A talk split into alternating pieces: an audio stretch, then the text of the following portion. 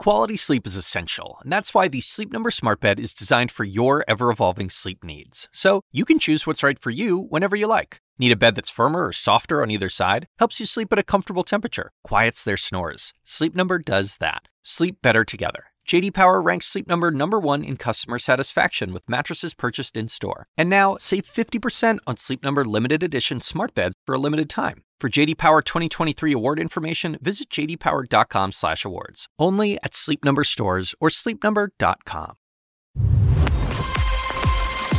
Live from the New York Stock Exchange, I'm Julia Chatterley. This is First Move, and here's your need to know. Tensions the US and Iran backing away from further conflict. Markets, meanwhile, rise. Cyber attacks spike. Iranian hacking attempts soar since the death of General Soleimani. And forget Brexit, it's all about Megxit. The Sussexes announcing a split of sorts from the royal family. It's Thursday. Let's make a move.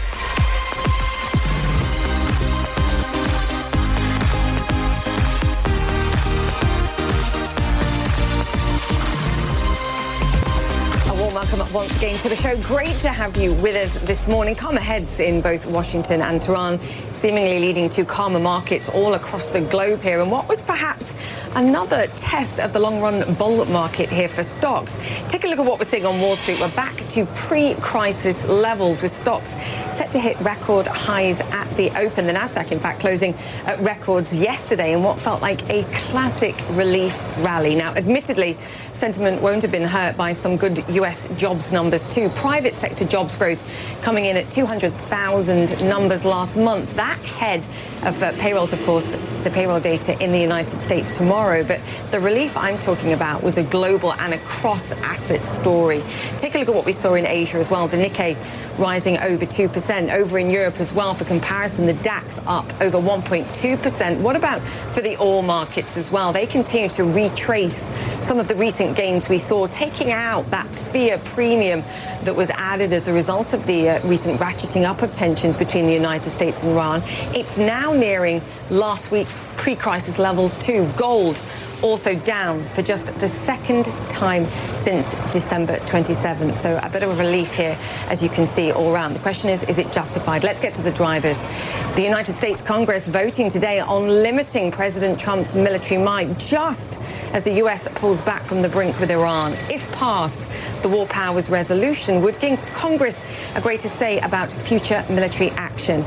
Nick Paton Walsh joins me now. Nick, great to have you with us. We can talk about whether or not that's got any chance of passing. But first, I want to ask, are we clearer on what the US strategy is with regards to Iran now? The president said yesterday he's ready to embrace peace, but at the same time, he did ratchet up the economic sanctions on Iran too. So, so what are we thinking here? I mean, essentially, we're right back to where we started with the added fact that we now know that the Iranian and US military are able and capable of getting into direct military military confrontations here. So don't underestimate the impact the last week has had. What is the Trump strategy? Long term, he seems to hope possibly there could be some internal upheaval in Iran that may unseat the government there. He possibly hopes to strike a deal with Iran like he's always said he wanted, which would include their nuclear project, but also ballistic missile programs as well, and yet again, more sanctions. We don't know the detail of what he announced yesterday. He simply didn't say it, but we do know that, frankly, when they tried that last time after the Saudi oil field attacks, many analysts said there wasn't much left to sanctions. So we're essentially back where we started, but do not feel a sense of relief here. This is not a good thing that has occurred over the past week in terms of regional stability. Iran hasn't really exacted the blood vengeance I think many in its command want from the loss of their top military commander. We may see moves to try and attain that in the weeks and months ahead. They have many asymmetrical ways of attacking the US military presence in the region using proxies. Uh, they have a much more patient timescale when it comes to pursuing things different to Donald Trump's kind of cable news diet, if it were. So the big takeaway, I think, here is that while you might make a case to suggest that what President Trump did by taking out the preeminent military planner, organizing attacks previously and accused of organizing imminent ones um, of Iran. That was not an irrational move uh, to some degree. The messaging around it was chaotic and caused many, I think, to be terrified as to what may happen next. We are, of course, now dealing within Iran that is quite capable, it seems, of launching attacks against US military targets. The direct military to military confrontation turned out, weirdly, to be an off ramp because nobody was hurt. And so much warning, it seems, has been given the choice of ballistic missile that has a few minutes early warning uh, on radar systems, and also it seems tip off via Iraq given to the Americans. Uh, we are in still to very uncharted waters ahead. Julia? Yeah, and there are those at this moment that say actually this was a warning shot for Iran to say that actually this administration and this president won't stand by without taking action. But there are members of Congress, and I'm talking about senators on both sides of the aisle here, that are saying we simply don't want to see this again. We want to limit the president's powers. What chance, if any, does this resolution have of, of passing today, even if the House votes on it today?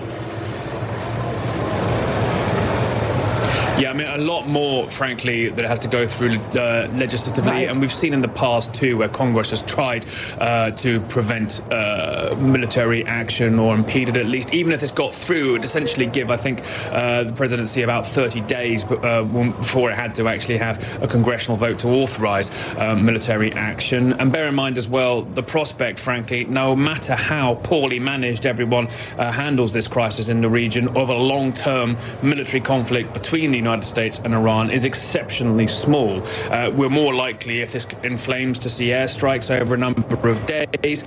We're more likely to see um, Iran's proxies take it out on US allies there. That could, but just as a broader caveat, you don't normally tend to see conflicts between countries, particularly simmering a length like this, unless both sides thinks there's a possibility they might get something out of it. Donald Trump does not need another war in the Middle East, particularly with the frankly far-fetched idea idea of some kind of US ground involvement against Iran. He does not need that in the months ahead when he's trying to get re-elected. It's the opposite of what he promised the American people. And no matter what bluster you hear from uh, Iran, they simply have too much internal issues, too much internal unrest, too many economic problems, are too crippled by sanctions, and frankly haven't got a strong enough military at this stage to countenance uh, a lengthy uh, war against the United States or its allies in the region. So, you know, yes, Congress I think wants to have its voice felt here. Certainly, they seem to be extremely disappointed disappointed in the level of intelligence given to them yesterday to justify these attacks about what how imminent the threat was. That will be key, but it appears to have gone off the radar now. Frankly,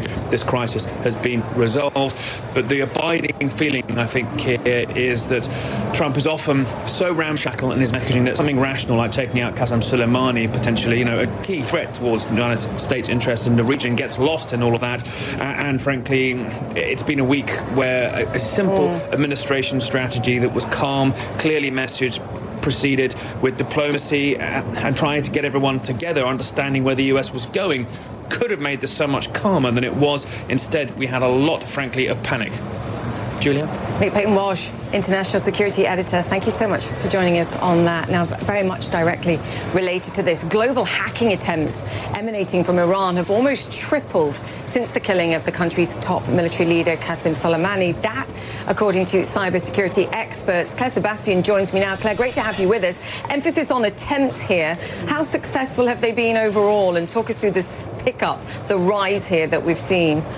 Yeah, Julia, we haven't yet seen any kind of big bang attack. We should be clear mm. on that. What, what, researchers are observing is really uh, Iran uh, or Iran based uh, hackers raising their heads uh, above the parapet. According to uh, research uh, firm Cloud, Cloudflare, they saw a 50% increase in the in the wake of the killing of, of Qasem Soleimani, of, of Iran based attacks on US government websites. They also, in terms of global attacks, saw a significant uptick in attempts to hack targets around the world, traced back to IP addresses in Iran in the wake uh, of that attack. So that is significant, according to researchers. In terms of the types of attacks, this is so far on a fairly small scale. We're seeing website defacements. We saw uh, a picture of, of uh, President Trump's bloodied face uh, on the website, on a website belonging to the government publishing officer office over the weekend. Similar treatment uh, for the Texas Department of Agriculture and Alabama-based uh, veterans group. There's also been, according to researchers, some denial of service attacks. We've seen Iran deploy those in the past several years ago against U.S. banks, uh, and, and particularly significant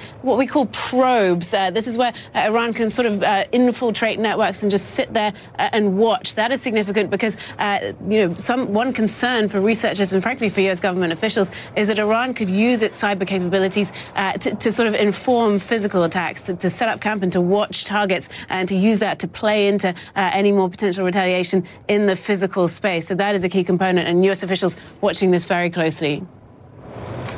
Claire, fantastic to have you with us. Claire Sebastian. Later in the show, we're going to be talking to the director of cybersecurity company FireEye about the nature of this threat, what they're seeing and what they're looking for. For now, let's move on. Uh, Ukrainian authorities are in Tehran investigating multiple possible causes for Wednesday's deadly plane crash of Ukrainian Flight 752. Those causes include a possible anti-aircraft missile attack. Iran says the Boeing plane was on fire before it hit the ground, killing all 176 people on board. Scott McLean is in Kiev for us now. Scott, of course, that's just one possible cause, and we don't want to speculate at this stage, but what more do we know? Hey, Julia. So this is coming from the head of the of Ukraine's National Security and Defense Council, who is saying that they're investigating a range of possible uh, possible um, reasons why this plane went down. One of them is that the plane may have hit a drone or another aircraft. One of them is uh, potentially an engine explosion or some sort of catastrophic engine failure. Uh, potentially a terror attack inside the plane, or that the plane was hit by an anti-aircraft missile, which would have been fired from the ground. Now, it's important to point out these are all just possibilities. One is not necessarily more likely than another one. What we do know at this point is that according to the initial Iranian investigation, the plane tried to turn back to the airport, presumably after it was lost from radar, in order to find a, a landing spot after um, this potential problem or this problem that we don't know what it is yet uh, cropped up. We also know from that that the plane was on fire before it actually hit the ground. Ukraine has sent team of about 45 experts, investigators to go there to try to get some answers. It is likely that the Canadians and the Swedes will also be involved with this uh, investigation. But uh, one thing is clear, Julia, and that's that the Iranians say that they will not send those two black boxes back to the U.S. manufacturer of this Boeing 737 um, under any circumstances. At least that's what they're saying at this stage. Yeah, and that's not against protocol. We have to point that out at this stage too. But there is a broader worry here if we don't see any form of U.S. participation here, no participation even at this stage from Boeing. Um, are we are we going to have confidence in the report that we ultimately get here about exactly what happened? It's a question here. Yeah, and I think that it's a fair one. The authorities in Iran, working with the Ukrainians, the Canadians, and the Swedes, they should be able to decode the uh, the black boxes, but there's a lot of information on there. And if they run into any potential issues, what often happens in these cases that they would usually send them back to the manufacturer to have them try to look at it and try to get that information off of them. Um, they're saying Iran is saying that that won't happen, but obviously they could potentially change their mind down the road. But it is, does call into question the potential integrity of this investigation. And there are 176 families who are really craving answers here. 11 of the victims are Ukrainian. You can see this memorial for nine of them behind me. These are the nine members of the flight crew. And there was a really powerful scene uh, about an hour ago or so. Uh, the mother of one of the pilots, Captain Vladimir Gaponenko, was here sobbing uncontrollably. I, have rarely seen grief like I saw from this mother. She was saying over and over in Ukrainian, Why have you left me? Who will visit me? Really pleading for any of her son's remains to come back to her, as is the tradition here in Ukraine, Julia. Yeah, whatever the cause here, devastating for anyone involved, and our, our hearts go out to uh, to those people. Scott McLean, great to have you with us, reporting from Kiev there in Ukraine. Right, let me bring you up to speed now with some of the other stories making headlines around the world. Prince Harry and Meghan, Duchess of Sussex, say they intend to step back from their roles as senior members of the royal family. The couple say they want, quote, financial independence, meaning they no longer wish to accept public money. They did not consult other members of the royal family about their decision. And Max Foster is in London for us on this story. Max, a shock perhaps in terms of the timing, but I think anyone who's watched the, the, tensions within the royal family and this couple would perhaps not be surprised by the decision. But I can't help feel like they're cherry picking a little bit, not doing the, the tough jobs here of the royals, but, but keeping a lot of the good things like the, the branding that will help them on their way. Well, if we look at this as a business story, this is a firm, it's an organisation, it's also a family, and they need to find a way to work together.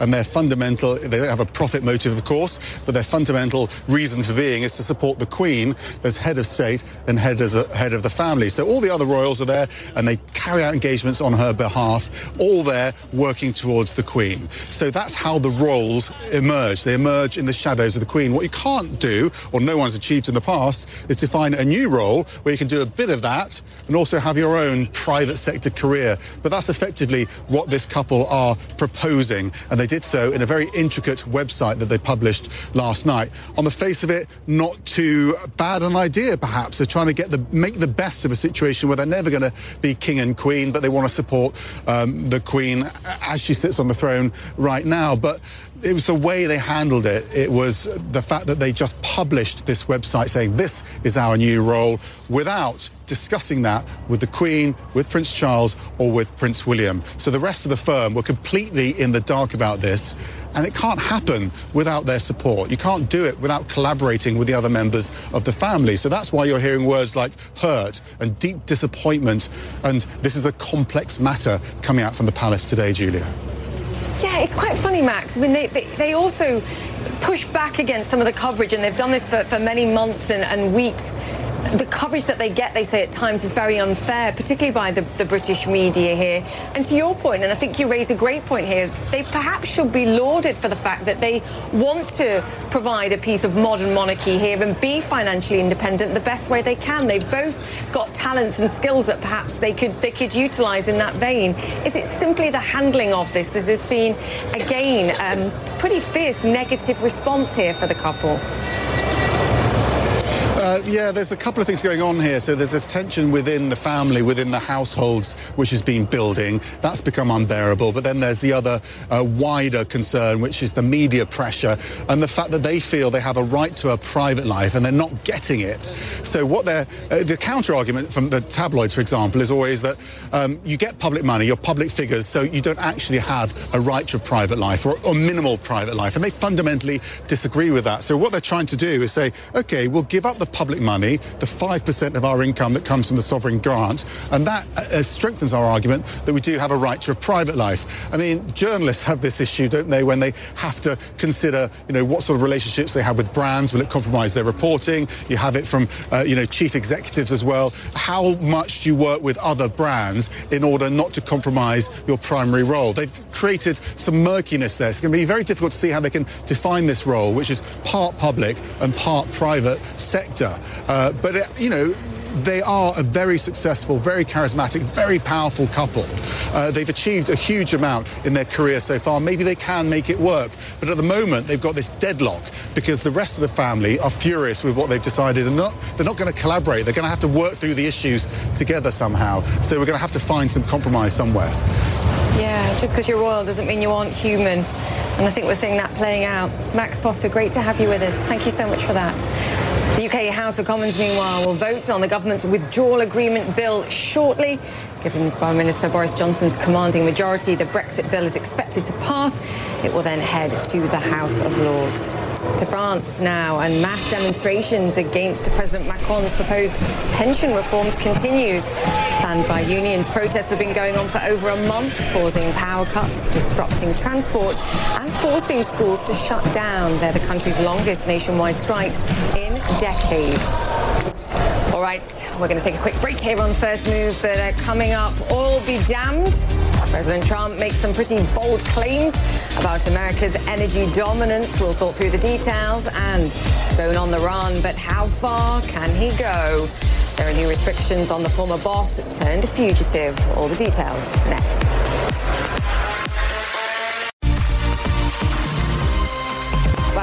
To First Move, where US stocks are set to hit fresh record highs at the open this morning. Basically, what we're seeing here is an unwinding of some of the safe haven trades made earlier this week. Take a look at gold. We're pulling back from some seven year highs. Brent crude is now down around $6 a barrel from recent highs. We've got uh, dollar yen higher as well, and the 10 year yield also pulling up a little bit here, too. Jeff Kleintop is Chief Global Investment Strategist at Charles Schwab and joins us now. Jeff, great to have you with us. Is this complacency? complacency for investors, do you think, or, or justified given the ratcheting down of tensions, or at least verbally it seems? Well, maybe I categorize it as classic. This is a classic, almost textbook response to U.S. airstrikes. Unfortunately, we have 30 years of history to look at when we see what the market impacts of U.S. airstrikes are. And this is exactly what happens. You get this negative reaction on the first day or positive reaction in the case of safe havens, which then works its way back over the next five days. That's been the case for stocks, bonds, oil, and gold this time. It really is a classic reaction. I think it makes sense in the context of a global economy which is showing signs of stabilization after slowing last year. Global leading indicators have ticked up for the first time in two years. Even the manufacturing sector, where the world economy has been weakest, has shown some signs of stabilization. I think markets are more responding to that and downplaying those geopolitical flare ups.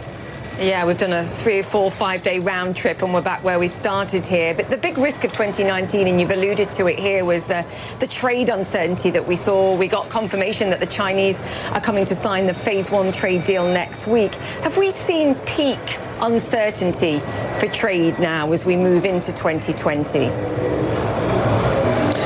Market seems convinced of that. I'm not. I, I think we'll see further mm. trade issues flare up over the course of the year, not just on the path to maybe some type of phase two deal with the with the with China, which seems mm. unlikely, but maybe it changes from broad tariffs to more focused trade issues on technology and technological leadership. We already know there's a struggle with 5G between the U.S. and Chinese leaders, but there's other areas in AI and robotics where companies could butt heads, and so or, or the countries could butt heads over the company's developments. So so I can see this beginning to affect the tech sector, excuse me, which has been a leadership sector for the global stock market. That could begin to fade a little bit here this year, could cause troubles for that sector.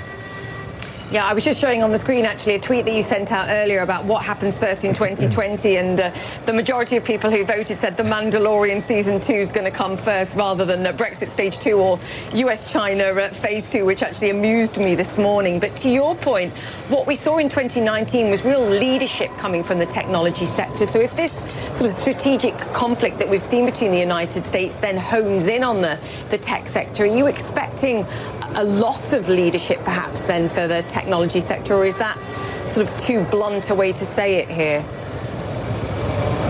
Well, I think we could see a shift more towards value-oriented leadership. Mm. Um, industrials on, on maybe a, an emerging manufacturing rebound. Financials, which have actually performed pretty well over the last, say, five, four or five months, particularly in Europe, and maybe energy as well. I know energy stocks have pulled back a little bit here, tied to the weakness in, in oil prices, but maybe that firms up a little bit. Those value parts of the market really haven't been leaders in a while, and could, prov- could provide maybe a second wind for the overall stock market uh, with a tech sector. that's maybe going to be a little bit tired after carrying the market for so long. Yeah, we've been through a 15-month downturn in the in the manufacturing sector. I think on a on a global basis, we seem to see a bit of a pickup. Then the December numbers were a bit cautious. The U.S. numbers at the back end of last week, again in the manufacturing survey data, worrying. Where are we on manufacturing, and how important is this if the consumer remains strong? This is really important. I mean, this has been the crux of where the weakness is and could extend into job cuts if inventory levels remain this high. So we do need to see this, uh, the end demand, particularly for autos, firm up. And that's really key. So we've come back to around the 50 level globally, which is the break even between growth and contraction in manufacturing. I, I think the key thing is to watch products like autos. That's a huge part of the manufacturing supply chain. Demand has been soft, but if we look at auto registrations in Europe, for example, um, um, the trend there has really rebounded pretty well. So if we can see more consumer interest in some of these large manufactured big ticket items, we can see a turnaround in manufacturing. That's what I'm watching most closely. Yeah, such a great point. Watch the auto sector. Jeff, fantastic to have you with us. Jeff Kleintop, your Chief Investment Strategist at Charles Schwab there. All right, we're counting down to the market open this Thursday morning. We expect record highs fresh record highs for the US stock market. Stay with us. The opening bell here at the New York Stock Exchange is next.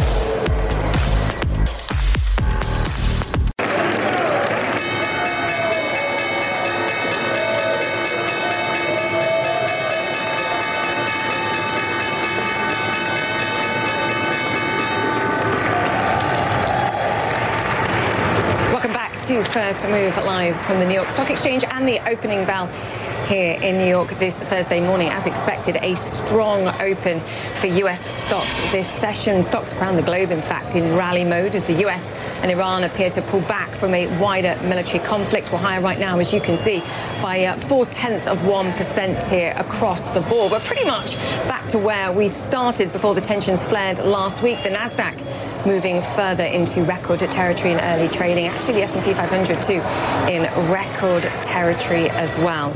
It's a global story, though, uh, but I have to say, new challenges await, fresh challenges await investors beyond geopolitics. We've got the December jobs report out tomorrow here in the United States. We've got earnings season as well beginning next week. Major U.S. banks are reporting.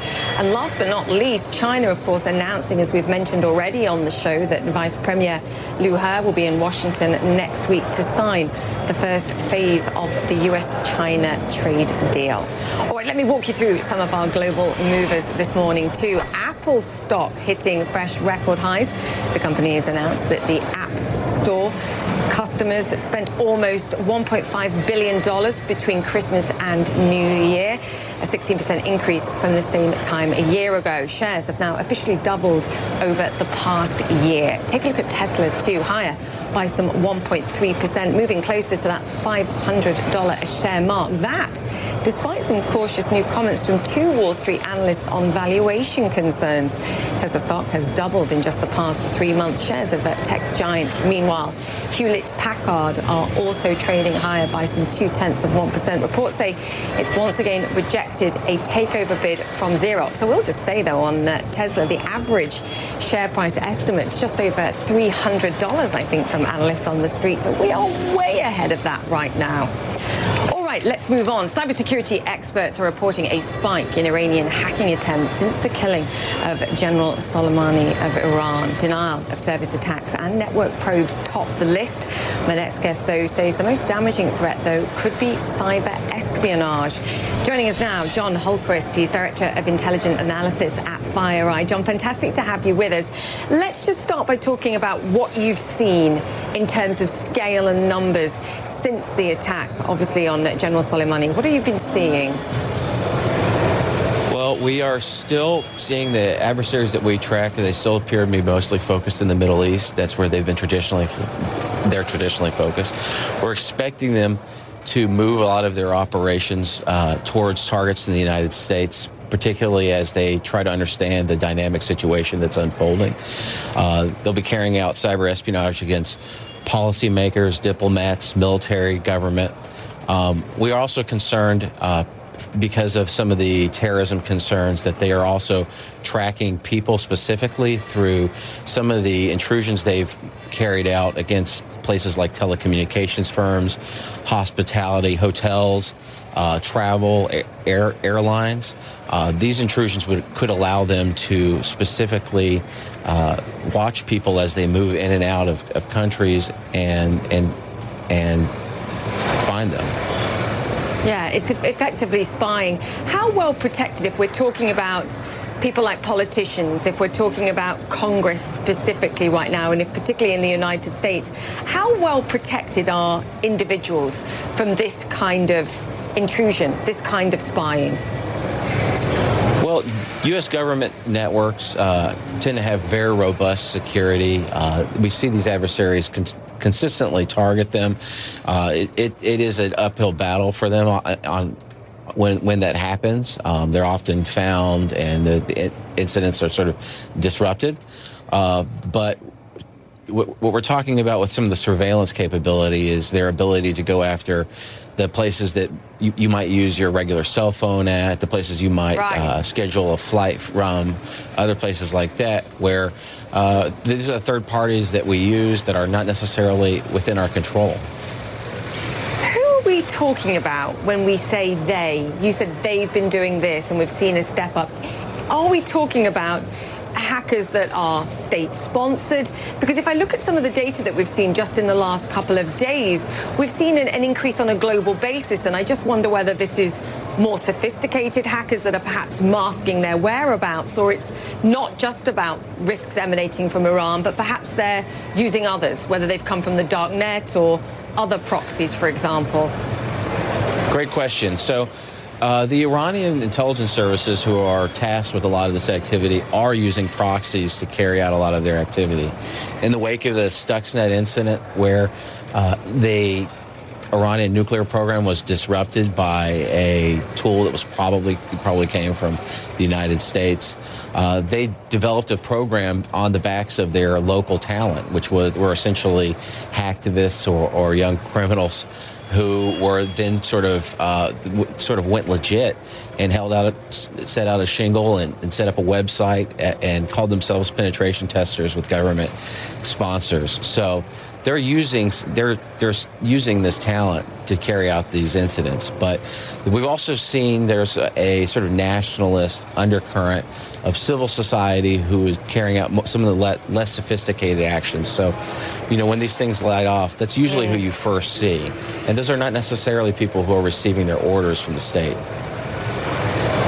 I just feel like we're a little dismissive, perhaps, of Iranian capabilities here, particularly if we're comparing them to the likes of the, the, Russians or the Chinese. And to the point that you're making here, if you can hire people and you can go on the dark net and find people, um, it's dangerous perhaps to underestimate their capabilities. Is that a fair assessment, or am I being alarmist here? Well, yeah, uh, you know that if you're if you're getting your talent from from the marketplace. There's a lot of talented people out there that you can use to sort of improve your capability. One of the things the Iranians have used to improve their capability, they're actually using open source tools that penetration testers use to test the networks for test networks for security in places like the United States. Uh, some of these tools are very sophisticated, very cap- capable, and they allow the Iranians to make a step up in in sophistication uh, when when targeting people like us. How vulnerable is US infrastructure here? Because a lot of the reports that I've read suggest, and we've seen it in the past with Iran uh, tackling or targeting a US dam. How vulnerable are things like power grids, dams in the United States, utility infrastructure? So our uh, infrastructure is, is, pretty resilient. We've got a lot of experience here, especially, for instance, with the grid, with weather incidents, and, and we've been preparing for these sorts of things for a long time. I'm not so concerned that they're going to turn out the lights or bring our economy to its knees. Um, we're more likely to see specific attacks against individual members of the economy, uh, specific companies. They're going to go after the private sector. Uh, mm. And we know that those sorts of state attacks can have strong uh, repercussions for those specific individuals. So right now, an American company is in court claiming they took $1.3 billion in damages from a state-sponsored cyber attack um, against them in the last couple years. Yeah, you raised such a great point that it's the corporate sector here that really has to tighten up security in particular. Just to, to wrap it up here, though, we, we're talking more and more about the threat that Iranian hackers pose here. Is Russia is China still a far greater and more sophisticated threat than Iran poses? So, uh, Russia, for instance, has developed some really uh, dangerous capability. We do know that they have the ability to manipulate systems. They have caused a blackout in the past. They have manipulated safety systems, which are really the last defense and, and industrial systems to protect lives and, and, keep things from going into really dangerous places. Uh, Iranians haven't necessarily shown that capability, uh, but you know, often what they lack in technical capacity, they make up for with their brash nature and some really creative uh, op- techniques. John, fantastic to have you with us. Thank you so much for uh, sharing your expertise this morning. John Hultquist there, the Director of Cyber Espionage Analysis at FireEye. We're going to take a quick break here now on First Move, but up next, digging into President Trump's claims about shale oil and whether it's the savior of U.S. energy policy. Stay with us. We'll be back after this.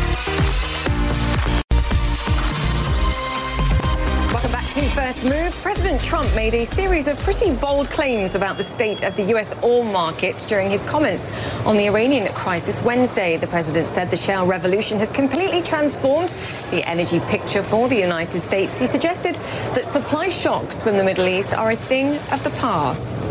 Over the last three years, under my leadership, Our economy is stronger than ever before, and America has achieved energy independence.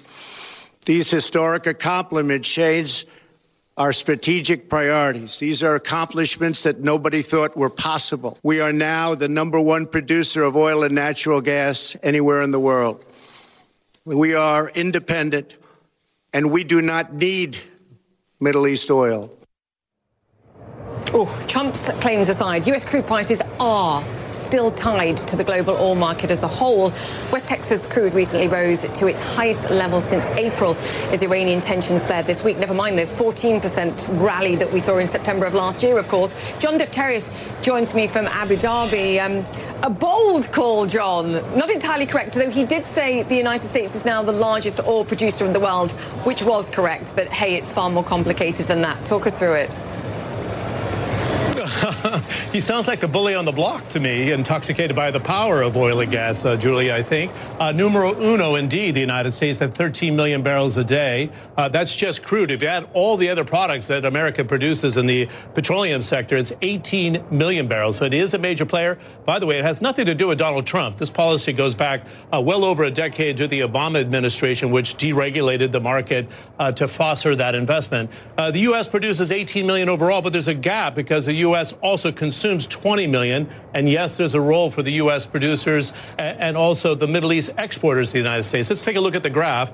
Uh, a decade ago, they were importing two and a half million barrels a day from the Middle East. That was as high as one and a half million uh, in 2018, and it's below a million now. So they're growing more independent, I would say, the United States. They're not there yet. Where they're a major player, and all of a sudden, as a matter of fact, Julia, is in the natural gas market. They're competing head to head with Qatar, Russia, Australia, especially in China, and also uh, within the European Union. Uh, Donald Trump is so aggressive these days, he's even putting sanctions on the companies in Europe that are building the pipeline from Russia to Germany. So I say, welcome to the great game of oil and gas, something Donald Trump yeah. seems to like. Yeah, I have to say, I just have that memory of President Trump pleading with the Saudis back in 2018 to release more reserves after they increased the sanctions, of course, on Iran and the exit of the nuclear program. And they knew they needed the Saudis to, to bring oil prices down. But, uh, hmm, okay, if, if the president's saying, look, we don't need the Middle East and we don't need the Saudis, what does that mean for policing the choke point that we always come back to when we talk about Iran and the risks surrounding global oil supplies here, the, uh, the Strait of Hormuz?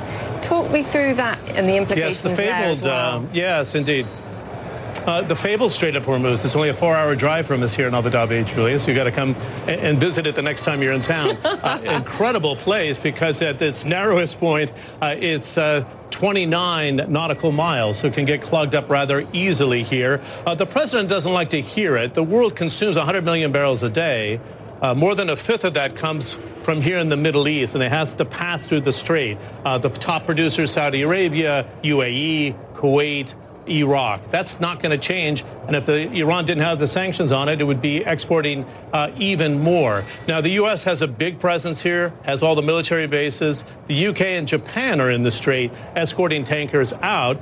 But the president's now calling on NATO to get more involved. I don't think that's a, a bad call by the president, but it boils down to will it diminish the influence of the United States in the region. Uh, listening to the tone of Donald Trump and the hard line he took against Iran, even though he didn't want to get it tit for tat with Tehran after the latest strike, uh, it sounds like he still wants to have a major presence.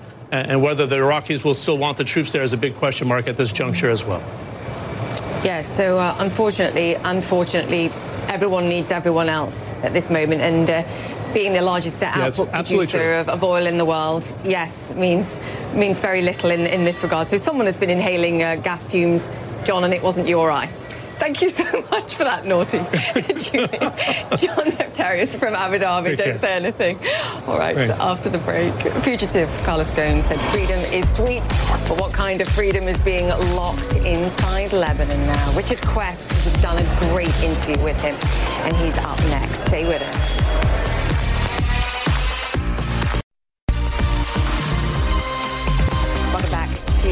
Move and a look at today's boardroom brief. Turmoil continues at Bed Bath & Beyond.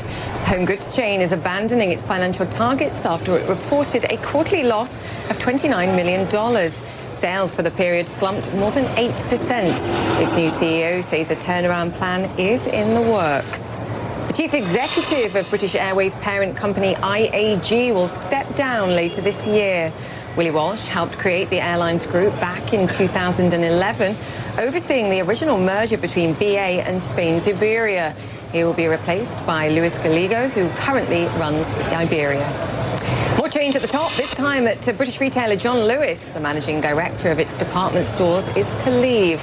The exit by Paula Nickolds comes after John Lewis cut its profit forecast and warned it may be unable to pay staff bonuses for the first time in 67 years to Lebanon now, and the country has imposed a travel ban on the fugitive former auto boss Carlos Ghosn. It follows a request from Interpol and, of course, yesterday's public appearance in Beirut. Ghosn fled Japan, where he was facing charges of financial misconduct and was then smuggled into Beirut. And that is where we find Richard Quest. Richard, great to have you with us. This actually goes directly to the question that you asked him in that press conference, that sort of sense that he's effectively swapped one jail for, for another, unable to move, even though that he has made it to Beirut here. What are your thoughts on this? You know, today he was called to the state prosecutor's office and he was told that a travel ban had been imposed upon him from Lebanon. And the reason for that was because of the red notice that Interpol has put out. Uh, even though he can't be, or is not customarily Lebanese, the Lebanon government doesn't extradite their citizens, there is now this red notice by Interpol requiring national members to arrest and detain those people. And so they've put in place this red notice, and now the government here has said there is a travel ban. For Carlos Ghosn, of course, as he told me yesterday, that this whole thing meant basically Lebanon is not a prison for him, it's somewhere he wants to be. I didn't leave Japan to hide somewhere. I left Japan because I'm looking for justice and I want to clear my name, which means I would be looking for a country where I could have this case tried, but with a trial respecting the rights of the defense. One thing seems clear is that you are regarded as a fugitive mm-hmm. by, uh, by others in, in the world. Um, and that's not going to change, is it? You know, people don't like fugitive when the fugitive is escaping justice.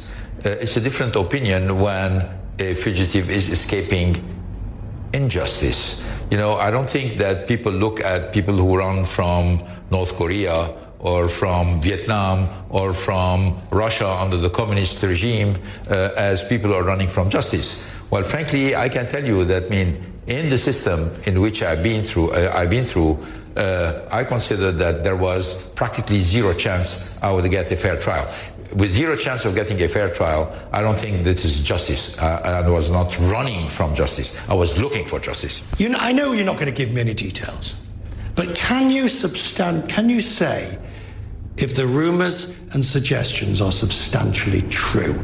The rumour and suggestion I'm talking about involves a train trip to Osaka, a hotel, a box, and a flight in a two private jets via Turkey. Is that substantially accurate? I will make no comment on this. I'm going to tell you why, uh, Richard. Because obviously, I was lucky to have people who supported me in this. Because, you know, when you are in a situation where you're in trouble with justice, you don't have too much candidate to help you. I was lucky, and I need to, as much as possible, protect them. Did you fear it was going to go wrong? Uh, I was anxious, but I was not afraid for a very simple reason is frankly I had nothing to lose. That means the situation for me uh, in Japan was so bad and my perspective was so dark and the fact that I lost any face of having a fair trial that uh, this encouraged me to decide to leave Japan. I'm just going to go for this and hope that you'll give me an answer. What was it like in the packing case? no comment. Look, freedom, freedom no matter the way it happens, is always sweet. Freedom may be sweet, but his legal problems are far from over, Julia. Not only here in Lebanon is he now under a travel ban, but there are people making mischief by trying to get him prosecuted because when he was CEO of Renault Nissan, he visited Israel, which is something Lebanese citizens are not allowed to do. He says he did so on one of his other passports. He wasn't a Lebanese citizen as such as he, when he did so, and he went as the CEO of Nissan, but he apologizes for doing so. His legal problems will be going on for years. Absolutely. And now the battle begins to prove his innocence. Richard, I've got so many questions for you. We shall reconvene in a couple of hours' time on the Express. But thank you so much for that and great interview once again. All right, a quick look if we've got time. No, we don't. I've got to wrap it up. That's it for the show. I'm Julia Chatterley. You've been watching First Move. Time to go make yours. And markets right now at record highs. See you in a couple of hours. When you work, you work next level. And when you play, you play next level. And when it's time to sleep, Sleep Number smart beds are designed to embrace your uniqueness, providing you with high-quality sleep every night. Sleep next level. JD Power ranks Sleep Number number 1 in customer satisfaction with mattresses purchased in-store. And now, the Queen Sleep Number C4 smart bed is only $1,599. Save $300 for a limited time, only at Sleep Number stores or sleepnumber.com. Prices higher in Alaska and Hawaii. Quality sleep is essential, and that's why the Sleep Number Smart Bed is designed for your ever evolving sleep needs. So you can choose what's right for you whenever you like. Need a bed that's firmer or softer on either side? Helps you sleep at a comfortable temperature, quiets their snores. Sleep Number does that. Sleep better together. JD Power ranks Sleep Number number 1 in customer satisfaction with mattresses purchased in-store. And now, save 50% on Sleep Number limited edition smart beds for a limited time. For JD Power 2023 award information, visit jdpower.com/awards. Only at Sleep Number stores or sleepnumber.com.